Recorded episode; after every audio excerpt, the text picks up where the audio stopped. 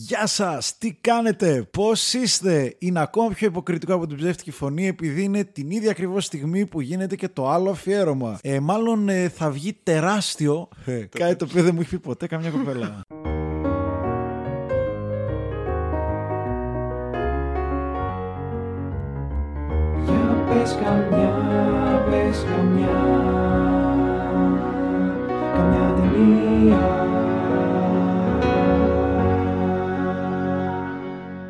Είναι το Για πες καμιά ταινία, ένα σοβαρό podcast μόνο για κινηματογράφο. Ενδέκατο επεισόδιο για πολεμικές ταινίες. Είναι το δεύτερο μέρος όπως προέκυψε λόγω τεράστιου όγκου και ακατάσχητης φλιαρίας και πάθους. Και λάθους. Και οποιοδήποτε άλλο στίχο μπορεί να τον κάνει Ο best Φίλιππος hit. Πλιάτσικας. Ό,τι αξίζει πονάει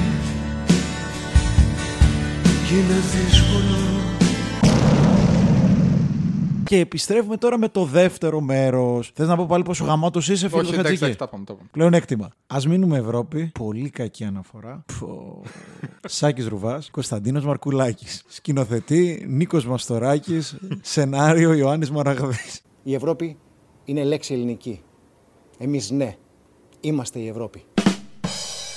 Α πάμε σε μια πολύ μεγάλη ταινία του 2007, Ο άνεμος που χορεύει το κρυθάρι. Α πάμε σε αυτόν τον μεγάλο δημιουργό, Ken Loach, ο οποίος έχει ασχοληθεί με τον πόλεμο, έχει ασχοληθεί, με το, με, έχει ασχοληθεί και με τον Ισπανικό εμφύλιο. Δεν ξέρω αν το έχεις αναφέρει, αν θα το έβαζες. Μαζί θα τα έλεγα κι εγώ, αλλά πρωτίστως το, το κρυθάρι που με έχει εντυπωσιάσει πιο πολύ στα ταινία. Και το Γη και Ελευθερία για να αναφέρουμε τον τίτλο είναι δυνατό. Αυτό θα κλέβοντας την, άτυπη, την ιδέα της τριλογίας, ας πάμε ας, να κάνουμε μια άλλη άτυπη τριλογία, δίνοντας βάση στον άνεμο που χορεύει το κρυθάρι. Γη και Ελευθερία του 95 και Jimmy's Hall. Το λιγότερο πολεμικό, αλλά επίσης εντάσσεται στην αφήγηση της, Ιρη- του Ιρλανδικού, ας πούμε. Που δεν δείχνει πόλεμο κιόλας το Jimmy's Ναι, Hall. ναι, ναι. Είναι πιο πολύ ο... η συνέπεια του πολέμου. Υπάρχει ο άνεμος χορεύει το κρυθάρι, ο οποίος αφηγείται την πραγματική ιστορία που συνέβη δύο νεαρών Ιρλανδών αδερφών όταν πολέμησαν στο πλευρό του Ιρλανδικού στρατού κατά της Βρετανίας για να αποκτήσει η Ιρλανδία την ανεξαρτησία της. Την απέκτησε μέσω ενός συμβιβασμού και εκεί έγινε ο μεγάλος διχασμός της Ιρλανδίας. Έχεις από τη μία τον Ιρλανδικό Δημοκρατικό Στρατό, έχεις από την άλλη τους Δημοκρατικούς Ιρλανδούς που βρέθηκαν να είναι σε εμφύλιο, βρέθηκαν να πολεμούν. Και είναι εντυπωσιακή αυτή η ταινία διότι δείχνει, δείχνει τις φαγές, δείχνει τα απάνθρωπα πράγματα που κάνουν και οι δύο πλευρές.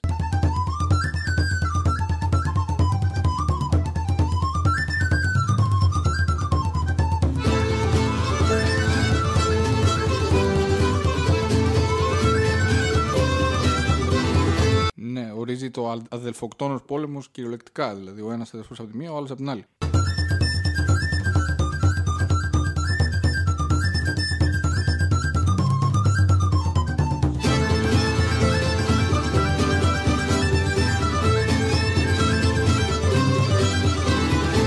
Υπάρχει από τη μία πλευρά το The Wind That Shakes the Barley, υπάρχει από την άλλη πλευρά μια άλλη ταινία, το Michael Collins, Α, ο επαναστάτης με το Liam Neeson. με το Liam Neeson. Αυτό ούτε καν μου ήρθε. Δύο πολύ δυνατές ταινίες. Και επιστρέφοντας στο Wind That Shakes the Barley, πρωταγωνιστεί ο Κίλιαν Μέρφυ πριν τους ε, fucking Peaky Blinders και τα σχετικά. Δεν μια απίστευτη ερμηνεία. Το βλέμμα, το γαλάζιο βλέμμα σου ραγίζει την ψυχή. Μια ταινία του μεγάλου Ken Loach που είτε διαδραματίζεται τώρα με το Sorry We Missed You, είτε διαδραματίζεται τότε. Πάντα το θέμα είναι το ίδιο. Πάντα ένα με- μεγάλο κρίμα για την ανθρώπινη πορεία υπάρχει. Σε όποια χρονολογία και αν διαλέγει. Εντάξει, το θέμα δεν είναι ακριβώ. Εγώ δεν πιστεύω ότι είναι το ίδιο. Δηλαδή, ίσα ίσα το κρυθάρι με εντυπωσίασε όταν το είχα δει που πιάνει εθνικό ζήτημα. Όχι εθνικιστικό φυσικά προς Θεού, αλλά πιάνει ένα ζήτημα εθνικό απελευθερωτικού. Συγκριτικά με την αριστερή του ταυτότητα, λες. Συγκριτικά με το ότι οι σύγχρονες ταινίες του δεν άπτονται συνήθως εθνικών ζητημάτων με οποιονδήποτε σκοπό, πια άπτονται καθαρά κοινωνικών. Και τότε και τώρα σου δείχνει πάντα τη συνέπεια των επιλογών των ατόμων που έχουν την εξουσία στη ζωή αυτών που απλά ακολουθούν. Την εξουσία τη δίνει. Απλώς αλλάζει το τι ενώνει ή θα έπρεπε να ενώνει. Γιατί ευτυχώς ο Ken Loach δεν βλέπει μια κοινωνία που δεν υπάρχει. Είναι κανονικές. Δηλαδή, ο διχασμός στο κρυθάρι απαντάται στην πραγματικότητα εκείνης της εποχής και ο διχασμός εντός μιας εργατικής τάξης για την οποία μιλάει ο Ken Loach υπάρχει, είναι υπαρκτός. Δεν βλέπει η ώρα ενωμένες εργατικές τάξεις που έρχονται τα προλεταριάτα να πάρουν εξουσία. Στο κρυθάρι που λέγαμε, μπορώ να πω ότι είναι η μεγαλύτερη σε όρους διαστάσεων ταινία του Ken Loach. με- Σχετικά για Ken Loach τώρα μεγάλο budget. Budget, μεγάλα πλάνα. Δεν είναι μικρή ιστορία απλά προσωπική. Είναι μια ιστορία ενός εθνικού διχασμού, ο οποίος κρατεί και μέχρι σήμερα σημειωτέων, των Ιρλανδών. Και με εντυπωσιάζει το ότι ενώ παίρνει ένα μεγάλο ηθοποιό, είναι ταινία του Ken Loach με τον Killian Murphy και όχι μια ταινία που ο Killian Murphy είναι ο Killian Murphy και απλά σκηνοθετεί ο Ken Loach. Είναι καθαρή δηλαδή δικιά του ταινία. Εντάξει, ο Κίλαν Μέρφυ έγινε μετά γνωστό. Δεν ήταν το μεγάλο όνομα τότε. Είχε παίξει ήδη Batman, αλλά όχι πρωταγωνιστής. Είχε παίξει Batman Begins στο σκιάχτρο. Ε, δε, δε, δεν το ξέραμε. Σε κάθε περίπτωση, αυτή είναι η ταινία που έχει κοπιάρει ο Παντελής Βούλγαρης για να κάνει το ψυχή βαθιά. Η Θες τώρα να το υπόθεση αναφέρεις. Είναι ακριβώς ίδια. Μόνο που δεν υπάρχει εθνικό απελευθερωτικό σε επίπεδο νεοσύστατου κράτους. Δηλαδή η Ελλάδα ήταν υποκατοχή από τους Γερμανούς. Okay. Αλλά πέραν αυτής της λεπτής διαφοροποίησης, η πλοκή είναι, μιλάμε καρμπών, είναι σαν καχέκτυπο. Σαν φτηνός φτωχός συγγενής και μια φτηνή απομίμηση του κρυθαριού. Εγώ είχα απογοητευτεί πολύ από το εισαποστασίτικο ψυχή βαθιά του Παντελή Βούλγαρη, γιατί είναι και ένας άνθρωπος που τον σέβομαι κινηματογραφικά και εξακολουθώ να τον σέβομαι. Λίγο με αποζημίωση στο τελευταίο σημείωμα που πήρε θέση, γιατί το κυριότερο πρόβλημα του ψυχή βαθιά ήταν ε, Ω, ήρθε ο αλληλοσπαραγμό από τον ουρανό και σφαχτήκαμε εμείς οι Έλληνες. Αυτό δηλαδή με είχε αποκόψει πάρα πολύ. Η ηρωνία είναι το ότι εσένα σε απέκοψε, εσένα σε στεναχώρησε και παρόλο που δεν τόλμησε να πάρει θέση, πάλι τον κράξανε. Το ότι δείχνει τους απολύτες, τους αριστερούς που δεν ξέραν να γράφουνε. Ναι, όχι, σε αυτό έχεις δίκιο. Ότι δηλαδή μιλώ καθαρά προσωπικά. Ναι, Σε ναι, ναι, επίπεδο ναι, ναι, συμφωνώ. κοινο- κοινωνικό όμως έχεις δίκιο. Δηλαδή. Είναι εντυπωσιακό. Δηλαδή δεν πήρε καν σοβαρή θέση και παρόλα αυτά τον κράξαν τον άνθρωπο. Πού να έπαιρνε δηλαδή. Του το θέτουμε αυτό σε κρίμα και η στάση τη Ελλάδας από, την πλε- από το σκεπτικό του Βούλγαρ θα πω ρε μαλέ, φαντάζομαι τώρα να είχα πάρει και θέση θα μου κάνανε. Πω. Ναι, ναι, ναι. Ενώ μου άρεσε, ας πούμε, στο τελευταίο σημείωμα που γράφει δίχως περιστροφές ότι εκτελέστηκαν Έλληνες κομμουνιστές. Μου άρεσε. Ήταν, ήταν ωραίο, δεν το περίμενα, ειδικά μετά την ψυχή βαθιά. Περίμενα μόνο το Έλληνε. Να πάω εγώ, εγώ είμαι. Εγώ παίζω coach. Ναι, χατζούκο αγόρι μου. Τελευταία, πριν αρχίσω τα πολύ βαριά χαρτιά, μια ταινία που μου άρεσε περισσότερο από όσο περίμενα ότι θα μου αρέσει και μια ταινία που έχει επιβιώσει τη μνήμη μου περισσότερο από όσο περίμενα ότι θα το κάνει. I don't know half of you half as well as I should like, and I like less than half of you half as well as you deserve. The Hurt Locker ε, της Κάθριν Bigelow. Ναι, τι λες; Μια ταινία που σίγουρα δεν θα συγκριθεί με όσα πρόκειται να αναφέρουμε εγώ τουλάχιστον στη συνέχεια. Αλλά ως ματιά ενός πολέμου Δαβίθ εναντίον Γολιάθ, γιατί είναι πόλεμος Ιράκ, είναι μια ομάδα εξουδετερώσης βομβών στο Ιράκ, Αμερικάνοι. Οι οποίοι όσο είμαστε στο, στην εμπόλεμη ζώνη δεν με είχε εντυπωσιάσει τόσο, αλλά έχει μείνει χαραγμένη στη μνήμη μου η αποτύπωση του post-war shock. Ναι, Που γυρίζει ναι, αυτός ναι, ναι, ναι. και είναι σε ένα σούπερ μάρκετ και βλέπει τα προϊόντα. Και κινηματογραφεί πάρα πολύ ωραία η Bigelow τα προϊόντα. Παίρνει δηλαδή ένα σχετικό μακρινό πλάνο και φαίνεται ένας άπειρος τείχος με πολλά χρώματα και όλα ίδια και είναι πολύ παράξενο. Το πώς ε, έχεις ανδρωθεί εκεί, ανήκεις πλέον εκεί, δεν έχεις ζωή μετά τη μάχη. Αυτό είναι που κρατάω από αυτή την ταινία και μου άρεσε και γι' αυτό την αναφέρω. Συμφωνώ. Και συμφωνώ. μου άρεσε που πήρε και το Όσκαρ έτσι σε επίπεδο πολιτικής και μόνο από το Avatar που το μισώ. Να ξεκινήσουμε λοιπόν με μεγάλες ταινίες. Ήρθε η ώρα πιστεύω. Ωραία, λοιπόν. Θα το έβαζα για πρώτη, αλλά θε, έχω, νιώθω την κάβλα να το πω. Άργο του Μπεν Αφλεκ. Τεράστια ταινία. Γιγαντιαία. Ε, ρε φίλε, περίμενα θα, Ειδικά- θα μείνεις μαλάκας γαμό. Ειδι- Ε, το κατάλαβα. Ε, ρε, μαλάκα. πούστη, προδόθηκα. Πώς μπορείτε και απορρίπτετε αυτό το. Εντάξει, να μην το πω αριστούργημα, αλλά αυτό το. Και γιατί να μην το πω, το αριστούργημα. Ειδικά το σενάριο. Μιλάμε. Ποιο; Μαλάκα έχει βγάλει ο Μπεν Αφλεκ ταινία, καλύτερη ταινία. Ήταν υποψήφιο το Αμούρ, ρε φίλε, εκείνη τη χρονιά νομίζω. Του χάνηκε. Δηλαδή, τι κάνετε, ρε μαλάκα. Τέλος πάντων, πριν αρχίσουμε τις μεγάλες ταινίες, θέλω δύο ταινίες να αναφέρω που δεν τις έχω σαν τα αριστουργήματα. Το Βάλς του με τον Μπασίρ 2008 του Άρη Φόρμαν, το οποίο είναι κινούμενο σχέδιο. Mickey Το οποίο- Mouse. Είναι Mickey Mouse, ναι. Mickey και, Mouse. και είναι ενήλικο εντελώς σοβαρό. Παιδί είσαι, ρε. Παιδί είμαι, ρε. Πω, μα το πιτσιρικά μου το φέρατε αυτόν εδώ, ρε. Καλά σου λέει πιτσυρικά, πώ του γάμισε έτσι, μάλλον.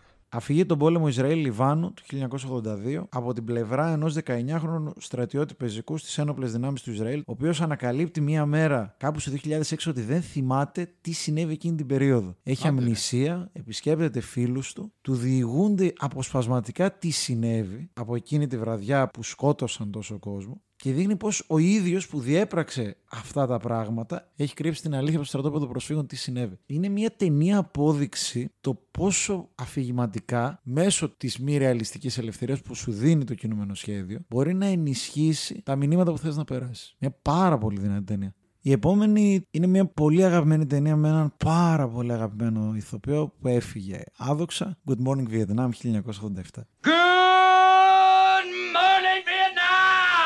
Οποία διαδραματίζεται το 1965, πόλεμο του Βιετνάμ. Πρωταγωνιστή ο Ρόμπιν Βίλιαμς. Μια ταινία που ξεκινάει ως κομμωδία. Οι μισές ατάξεις του Ρόμπιν Βίλιαμς είναι προϊόν αυτοσχεδιασμού. Όπως πάντα. Και κάπου ξαφνικά στα μισά, ρε φίλε, αλλάζει ύφος και είδος αυτή η ταινία και γίνεται τόσο έντονος και σκληρό αντιπολεμικό δράμα. Μπάρι Λέβινσον, ε. Ναι. Καλή, καλή δεκαετία. Τότε αυτός είχε, είχε κέφια. Έχει μια σκηνή ολ- που σηματοδοτεί την αλλαγή. Την ξακουστή σκηνή με το It's a Wonderful World Ναι, ναι, ναι, ναι. ναι. του Louis Armstrong που εκεί τελειώνει ρε παιδί μου με ένα σαν βίντεο κλιπ με αισθητικά αλλά καταπληκτική σκηνή όπου στη μέση της ε, πλοκής και της αφήγησης της ταινίας πα, διάλειμμα μουσικό εντός πολλών εισαγωγικών πάρε όλη την κτηνοδία σε τρία λεπτά απίθανη. Πολύ ωραία ταινία. Πολύ δυνατή ταινία. Αϊθαλής ταινία πραγματικά δηλαδή ανήκει στην εποχή της αλλά ταυτόχρονα τη βλέπεις με την ίδια άνεση. Και ξεπερνάει το Βιετνάμ. Ναι, ναι, είναι over Vietnam σίγουρα. Μεγάλο το οποίο. Ποιος έλεγε για τον Ρόμπιν Williams ότι ο Woody Allen νομίζω ότι δεν έχουν όλη την τύχη να έχουν έναν Ρόμπιν Williams να μπορεί να αποδώσει και κομικά και δραματικά στην ίδια ταινία με τέτοια άνεση. Η μπάλα είναι στα πόδια σου. Παίρνω, πηγαίνω, USA, USA. Διάσωση του στρατιώτη Ράιαν.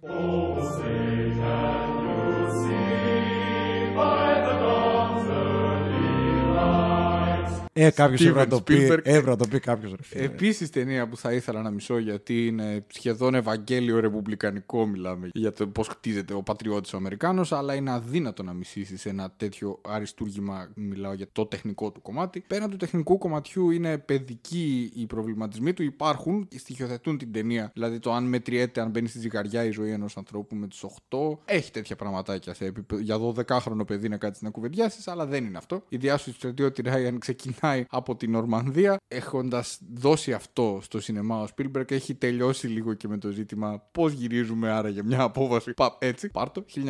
1998 είναι η ταινία με το καλύτερο sound design που έχω ακούσει εγώ στη ζωή μου μέχρι τώρα που μιλάμε, ειδικά για την εποχή που γυρίστηκε, έχει 21 χρόνια. Είσαι μέσα στο μυαλό του, του Tom Hanks. Να πούμε για την ιστορία ότι είναι μια ομάδα στρατιωτών η οποία μετά την απόβαση στην Ορμανδία έχει σαν αποστολή να μαζέψει έναν άντρα, ο οποίος είναι χαμένος κάπου στην ε, Γαλλική ύπεθρο υπηρετώντας στον πόλεμο, επειδή έχασε και τα τρία αδέρφια του και πρέπει με μια χαζή πατριωτική σκηνή και παρέμβαση της, ηγε- του Chief of Staff του US Military να επιστρέψει γιατί αυτή η δόλια μάνα να έχει έναν πίσω αφού έχασε τρεις. Αυτός καλά είναι.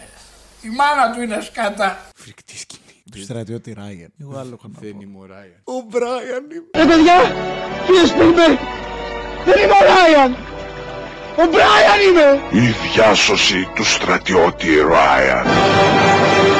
Όσο φρικτή και αν είναι η σκηνή, όσο φρικτές και αν είναι και άλλες σκηνές και το φινάλε Tell me I'm a good man. Πολύ διαφορετικά θεωρούμε τον good man εγώ και εσύ, Steven. Αλλά όπως και να έχει, τι μεγάλη ταινία, Χριστέ και Παναγία. Η σεκάνς της απόβασης της Νορμανδίας είναι από τις μεγαλύτερες. Νομίζω θα μπορούσαν να τη δείχνουν σε εξωγήινους για το τι είναι ο πόλεμος. Είναι Ναι, πάρ' το αυτό το, το 30 λεπτό. Πάρ' το. Είναι αυτό. Τόσο ωραίο, εντελώς συμπτωματικό το αν ζήσει ή πεθάνεις. Δηλαδή, επειδή τι- έτυχε να τη δω πρόσφατα, έχει σκηνές που πεθαίνουν δίπλα στον πρωταγωνιστή μας. Που, οκ, εξωαφηγηματικά ξέρουμε ότι δεν πρόκειται να πεθάνει ο Tom Hanks στη σκηνή, εντάξει. Αλλά πέραν αυτού, είναι εντελώς συμπτωματικό. Είναι ζήτημα χιλιοστών, ζήτημα του αν ποια στιγμή, 10 δευτερολέπτου, πάτησε τη σκανδάλη ο απέναντί σου. Απίθανο το πόσο φτηνή είναι η ζωή και πόσο δεν ξεχωρίζει στο πεδίο της μάχης. Υπάρχει ένα πάρα πολύ ενδιαφέρον κανάλι στο YouTube, το History Buff, το οποίο παίρνει τέτοιες ταινίες και αναλύει τι είναι πιστό και τι όχι. Και λέει πόσο πιστό είναι όλο αυτό, πόσο απίστευτα πιστό. Λέει ότι η υπόλοιπη ταινία δεν είναι πιστή. Δεν πέφτω από τα σύννεφα. Δεν υπήρχε ποτέ πιθανότητα να στείλουν 10 ανθρώπους για να φέρει πίσω έναν άνθρωπο από κάπου χαμένο στη μέση της Γαλλίας. Δηλαδή δεν υπήρχε πιθανότητα να κάτσει να ασχοληθεί κάποιος. Στείλτε ένα τηλεγράφημα. δεν είχαν και Viber τότε. Ειδοποιήστε. Ο Ράιαν παρακαλείται στο ταμείο 1. Δεν χρειάζεται να πεθάνουν όλοι. Παρα- Άντε και γαμηθείτε. Αλλά το πολύ ενδιαφέρον που είδα σε αυτό το βίντεο essay είναι το ότι υπήρχε κατά τη διάρκεια του Δευτέρου Παγκοσμίου Πολέμου πέντε αδέρφια ναυτικοί που ήταν σε ένα πλοίο το οποίο βυθίστηκε από τους Ιάπωνες και βυθίστηκαν όλοι μαζί και πέθαναν και τα πέντε αδέρφια μαζί. Οπότε τότε βγήκε ένας νόμος το ότι όταν υπάρχουν πολλά αδέρφια, ο ένας μπορεί να μην πάει στον πόλεμο, επιτρέπεται. Βέβαια από αυτό, αυτό ότι στέλνω 10 άτομα κάπου, έλεγε ένα πολύ ωραίο το ότι πηγαίνει ο Τόμ Χάγκ και άλλοι. Και διόρθωσέ με κιόλας, δεν ξέρω πού είναι. Ρωτώντας. Πηγαίνουν ρωτώντας στο Ράιαν. Φιλαράκι για λαμία από εδώ, καλά είμαι. Ένα- Μου είπαν ότι για να πάω στον Ράιαν πρέπει να έχω τη θάλασσα στα δεξιά μου. Και εσείς που την έχετε. Στα αριστερά. Μου είπαν ότι για να πάω στην Καβάλα πρέπει να έχω τη θάλασσα στα δεξιά μου. Και εσείς που την έχετε. Στα αριστερά μου. Καλά πηγαίνετε. Καλά πηγαίνετε. Αυτός δεν είναι ο στρατιώτης Ράιαν, είναι ο Μπράιαν. Έπρεπε την κοροϊδάρα να του πεις ψέματα. Ναι, αλλά πετάγεσαι εσύ και του λες στην Ασπροβάλτα θα βρείτε τη θάλασσα δεξιά. Γιατί το κάνεις αυτό το πράγμα; Διότι εμείς Παναγιώτη δεν επιθυμούμε το κακό ούτε του εχθρού μας. Εγώ το επιθυμώ, ρε. Θα τη στείλω πίσω τον Μπράιαν να της έρθει την ταυλά της κοροϊδάρας. Αντίθετα θα τον έστελνε Παναγιώτη. Όχι, ρε, θα του τη χάριζα. Θα έφτανε πλαταμόνα, θα του λέγε το κορίτσι Λάκι, πάλι η θάλασσα είναι αριστερά. Α πούμε ότι αυτό τον λένε Λάκι. Θα κατέβαινε, θα ρώταγε, θα του λέγανε Γύρνα πίσω, Χριστιανέ μου. Για να πας καβάλα πρέπει να έχεις θάλασσα δεξιά. Θα γύρναγε το Βόηδι, θα πέρναγε Θεσσαλονίκη, θα έφτανε στη Βόλβη πάλι η θάλασσα αριστερά. Να κάνει ένα δρομολόγιο Νορμανδία, Δουκέρκη να του φύγουν τα μυαλά. Είμαστε καλοί, δεν θέλουμε το κακό κανενός και μας πατάνε όλοι. Μετανιώνω. Μετανιώνω. Μετανιώνω, μετανιώνω Στον εγωισμό μου το χρόνο Μετανιώνω,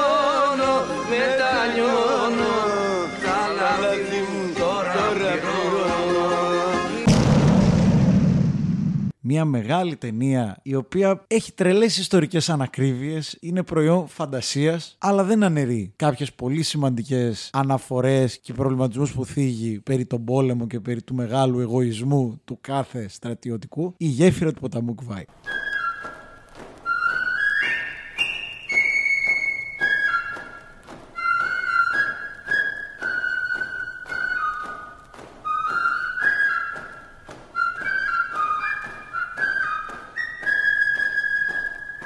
Τζάχος Δόγκανος. Αυτό ρε φίλε, ένα, ένα τόσο μεγάλο εμβληματικό τραγούδι. που είναι, Και «Α, σκέφτεσαι απλά τον Μπέζο. σκέφτεσαι τι- τον τίποτα Μπέζο. άλλο. Και την Εύη Αδάμ. να δίνει βάδι, ναι, και την Εύη Αδάμ λες και έχει φάει σκόρδο. ξέρω. Ναι, ναι. Η ταινία δραματίζει στο δεύτερο παγκόσμιο πόλεμο, στην κατασκευή μιας γέφυρας στην Ταϊλάνδη που θα ενώνει τη Βερμανία με την Ταϊλάνδη. Έλαβε διθυραμβικέ κριτικές, απέσπασε 7 βραβεία Όσκαρ, Όσκαρ καλύτερης ταινίας, σκηνοθεσίας για τον David Lean, αλφα ανδρικού ρόλου για τον Alec Guinness. Εξιστορεί την ε, προσπάθεια του συνταγματάρχη Νίκολσον Did you order code red? ο οποίος, αφού τον διατάζει ο Ιάπωνας συνταγματάρχης Σάιτο, αναγκάζεται να κατασκευάσει μία γέφυρα. Είναι κρατούμενοι όλοι έτσι. Αρχικά αρνείται, σιγά σιγά χτίζει αυτή τη γέφυρα και σιγά σιγά ερωτεύεται ως άλλος Ορφέας στο δημιούργημά του και δεν δέχεται την καταστροφή του. Ο Ορφέας τα είχε με υπαρκτό πρόσωπο τώρα από την, την Ποιος Ευρυδίκη. ήταν που έφτιαξε; Ο Πυγμαλίων. Ο Πυγμαλίων που Αλλά δεν έφτιαξε είμαι το και άγαλμα. βέβαιος. Ο Δαδακαρίδης. Τα σκέφτηκα για κάποιο λόγο και τον ψυχαναγκαστικό του έτερος εγώ τον detective. Έκανε μάθημα παραμονή.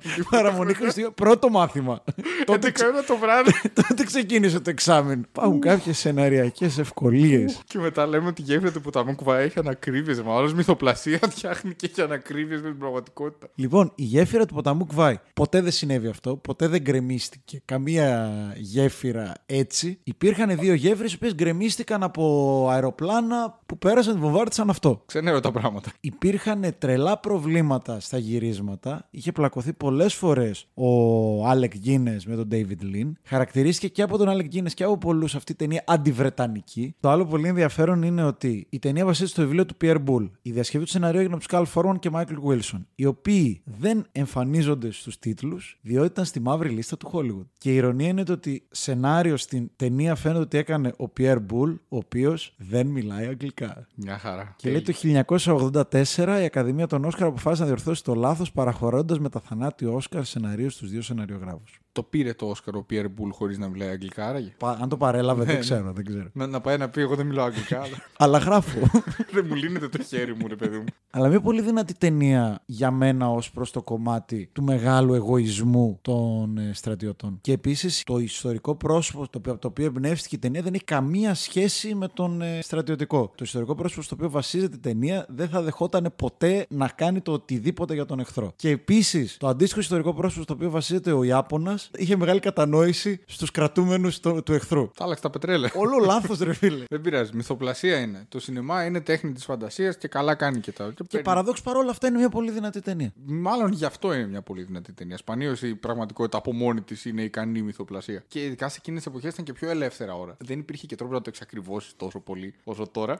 Σειρά σου. Θα μείνω στο ίδιο έτος, όχι ότι ήταν η σειρά μου, αλλά με, με εγωίτευσε έτσι η λεπτομέρεια. Ναι, ρε φίλε. 1957 και εγώ, άλλος παγκόσμιος πόλεμος πόλεμο αυτή τη φορά για μένα. Μέγας Stanley Kubrick, Paths of Glory, σταυρί στο μέτωπο. Όπου μια ομάδα στρατιωτών αρνείται να εκτελέσει παράλογες εντολές διαβατήριο για το θάνατο και αντιμετωπίζει τη δίωξη από έναν υψηλά εφτάμενο στρατηγός, νομίζω ήταν τι ήταν εκεί. Ένας εγωιστής τέλος πάντων officer που λέει Με παρακούσατε στο απόσπασμα όλοι. Προστάτη της αξιωματικός τους ουσιαστικά ο Κερκ Ντάγκλας σε μια από τις μεγάλες του στιγμές. Ζει ακόμα ο Κερκ Ντάγκλας σημειωτό, είναι 104. Απίστευτος, ναι. Πολύ μεγάλη. Ε, Για μένα είναι η πρώτη μεγάλη μεγάλη ταινία Του Kubrick. του Kubrick. Μπορεί να είναι το The Killing πιο πριν, δεν είμαι βέβαιος. Κάπου εκεί πολύ κοντά είναι. Τέλος πάντων, αυτά τα δύο μαζί. Είναι το The Killing είναι, προ... είναι νωρίτερα. πριν. Είναι Οκ, πριν ναι. είναι, και είναι, αλλά είναι σύντομα, δηλαδή τρία-τέσσερα χρόνια. Δεν τα θυμάμαι ακριβώς, αλλά. Είναι η πρώτη ταινία του Kubrick που φεύγει από το νουάρ. Ναι, α μπράβο, α μπράβο. Είναι, είναι το δείγμα του δημιουργού το ότι θα, κάνω, θα μεγαλουργήσω σε όλα τα, τα είδη. Με όλα τα ηθικά διλήμματα. Πάνε χρόνια που την είδα και επιφυλάσσομαι να πω περισσότερες λεπτομέρειες. Αλλά θυμάμαι τις ε, αποχρώσεις,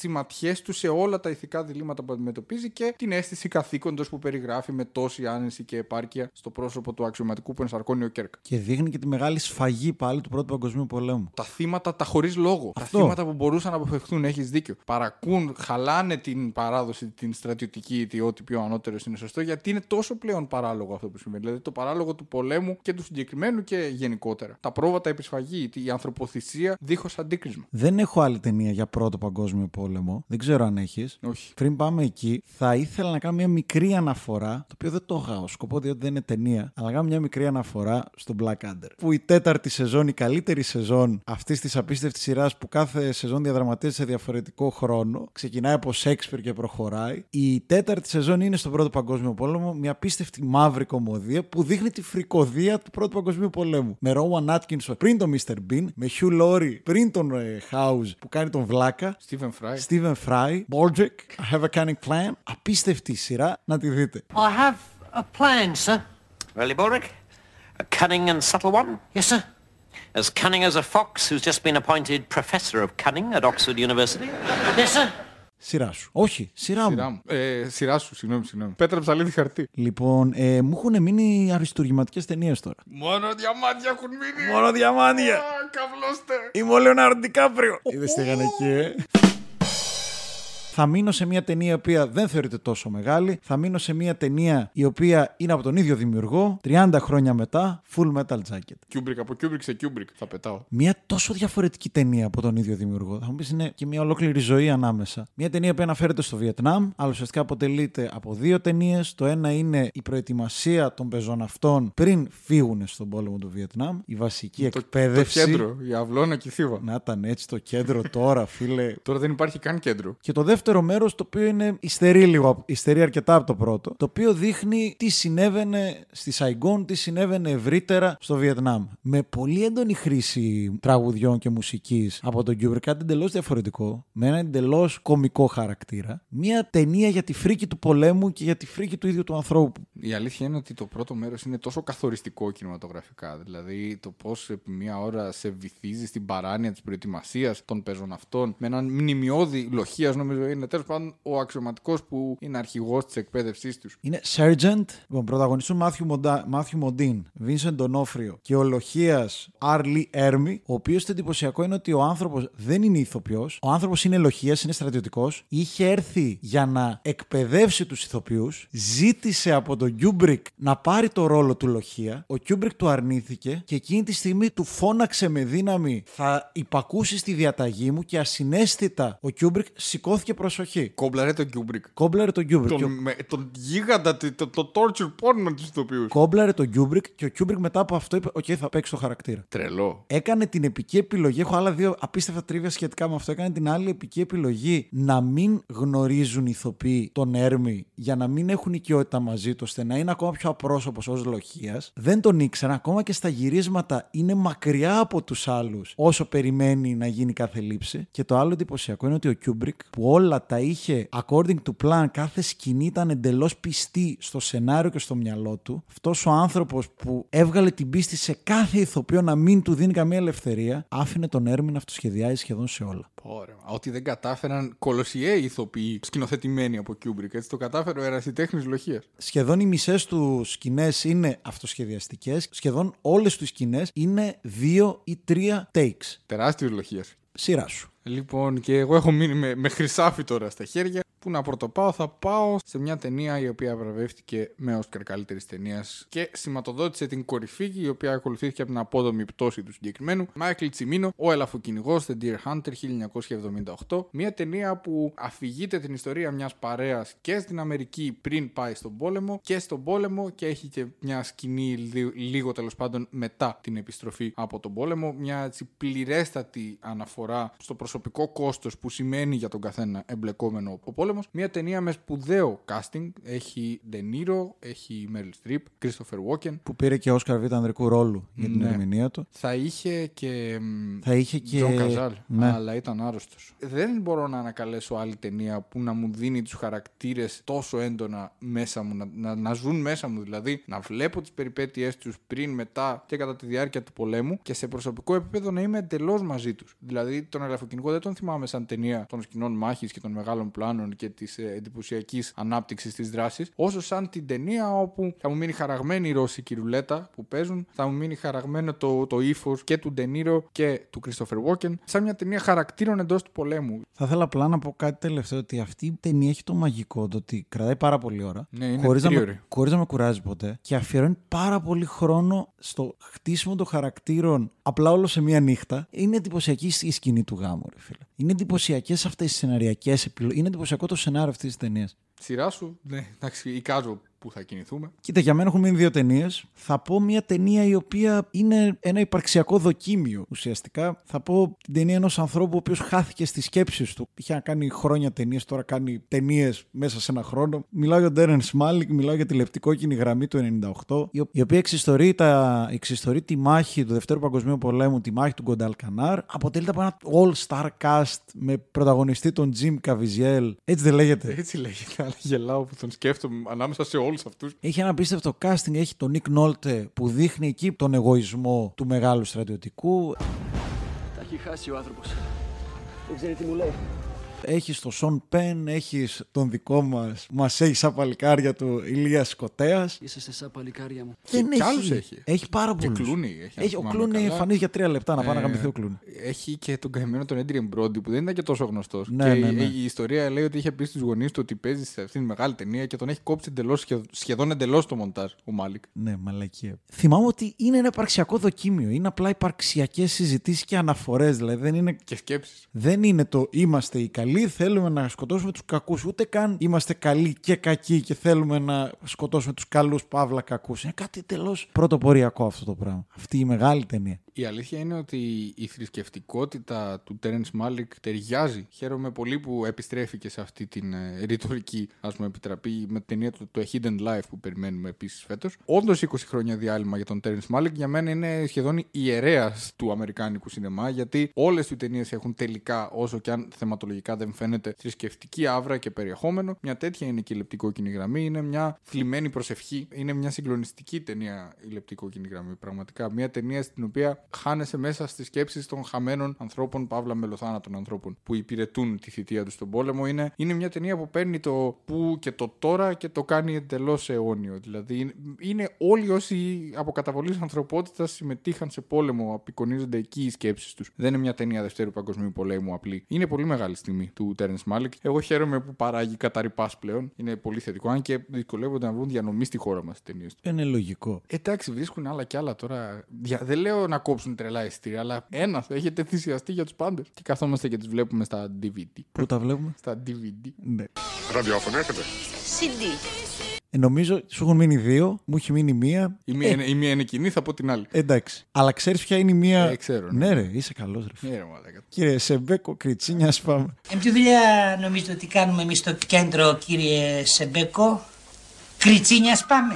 Θα πάω στην απολύτως αγαπημένη μου ταινία πολεμική. Είναι το Come and See, ήδη Μαντρί στα ρωσικά. Έλα να δεις, του Έλεμ Κλίμο, ο οποίος δεν έκανε κάτι άλλο ή τρομερά αξιοσημείωτο στην καριέρα του. Μια πολεμική ταινία, ίσως αντιπολεμική σε αυτό το μεγάλο δίλημα που υπάρχει πάντα. Ακολουθεί έναν 12χρονο, ο οποίος πηγαίνει με τους αντάρτες όταν οι Γερμανοί πολιορκούν την πόλη τους στη Λευκορωσία του 1943. Και ενώ θέλει να ζήσει σαν στρατιώτης και να έτσι επιδείξει την ανδρεία και το θάρρος, μέσα σε ελάχιστες μέρες βλέπει όλη τη φρίκη μπροστά στα μάτια του και διαλύεται και όλο το κουράγιο που έχει μαζέψει. Διαλύεται η αθωότητά του, η παιδικότητά του. Στο τέλος της ταινίας μοιάζει με έναν 12χρονο γέρο με γκρίζα μαλλιά και αυλακές στο πρόσωπο. Έκανε 8 χρόνια να πάρει την έγκριση από τη Σοβιετική λογοκρισία, όχι γιατί ήταν αντισοβιετική, αλλά γιατί ήταν πάρα πολύ σκληρή. Το σενάριο δηλαδή περιέγραφε πάρα πολύ σκληρές σκηνές. Όντως το βιβλικό Έλα να δεις του τίτλου απευθύνεται ευθέως στον θεατή. Ομολογώ ότι εγώ το εισέπραξα πλήρως. Δηλαδή, βλέπεις την καταστροφή του που σπέρνει ο πόλεμος στο πέρασμά του. Δεν αφηγείται μια ξακουστή μάχη, είναι ένα χωριό το οποίο διαλύθηκε, το χωριό του παιδιού πρωταγωνιστή. Και αυτή η φάτσα του, του μικρού με τα γκρίζα μαλλιά, εμένα με έχει, με έχει στοιχειώσει. Δεν το έχω δει. Ήταν πολύ ψηλά σε πολλές λίστες. Ισχύει, άκουσα ότι παίζει αυτές τη, αυτό τον καιρό. Θα, θα επανεκδοθεί, Αυτό. διάβαζα κι εγώ σήμερα και χάρηκα πάρα πολύ ότι θα το κάνουν μια αποκαταστημένη κόπια. Υπήρχε ήδη σε, σε Blu-ray, αλλά κάτι θα αποκαταστήσουν ξανά, ποιος ξέρει. Και υποτίθεται ότι θα κυκλοφορήσει και σε σινεμά. Θα δούμε, μακάρι, μακάρι να γίνει αυτό. Α φτάσουμε στο τέλος, ας φτάσουμε στο κλείσιμο, ας φτάσουμε σε μια ταινία που είναι μεγαλύτερη από την ίδια την ταινία. Μια ταινία για τη ζωή, μια ταινία για τους πολέμους, όχι μόνο για τον πόλεμο του Βιετνάμ. Παρόλο που δεν συγκρίνεται τίποτα με τη μυρωδιά της Napalm το πρωί. I love the smell of napalm in the morning. Μια ταινία που δεν είναι για το Βιετνάμ, μια ταινία που είναι το Βιετνάμ, σύμφωνα με τον σκηνοθέτη της. του Francis Ford Coppola αποκάλυψε τώρα το 1979 η οποία εξιστορεί την ε, ιστορία του λοχαγού Benjamin L. Willard τον οποίο ερμηνεύει ο Μάρτιν Σιν, ο πατέρας του Τσάρλι Σιν σε μια μυστική αποστολή να δολοφονεί στον αποστάτη παράφρονα συνταγματάρχη Kurtz The Horror που ερμηνεύει απίστευτα απίστευτα ο Μάρλον Μπράντο. Σενάριο Τζον Μίλιους, ο οποίος έκανε προσαρμογή την νουβέλα του Τζόζεφ Κόνραντ, Heart of Darkness, το οποίο δεν διαδραματίζεται στην εποχή του Βιετνάμ. Δεν νομίζω να έχει γραφτεί καν. Πολύ πολύ πίσω. Το οποίο το σενάριο του Τζον Μίλιους έχει κατηγορηθεί ότι είναι και μιλιταριστικό. Έχει επηρεαστεί ο ίδιος ο Μίλιους και από την ταινία του Βέρνερ Χέρτζογκ, Αγκίρε η Μάστιγα του Θεού. Μια ταινία η οποία πέρασε από χίλια κύματα. Είχες τρελό budget, τρελές απαιτήσεις των πάντων. Ο Μπράντο ήταν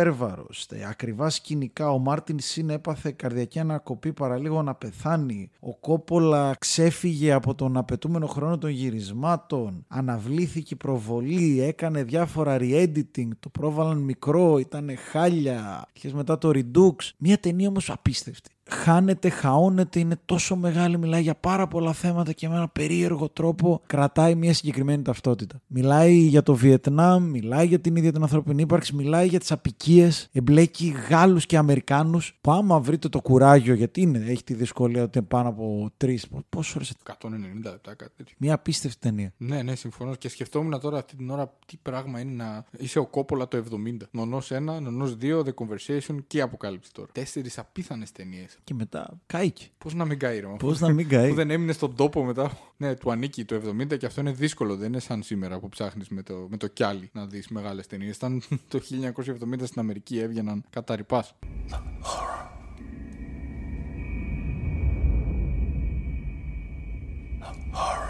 Αυτό ήταν το αφιέρωμα. Ελπίζουμε να σας άρεσε. Παίξαμε τις κάλτσες μας, ξεμείναμε από λόγια. Ήμουν ο Στάθης Κόλλιας. Είμαι ο Φίλιππος Χατζίκος. Και τα λέμε. Ξέρω Με, εγώ. make love not work. Στο στρατόν Καραμάνο δεν γίνονται διακρίσεις και επιστήμονα είσαι σκατά θα καθαρίσεις.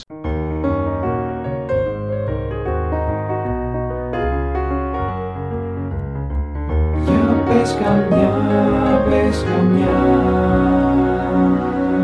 Καμιά ταινία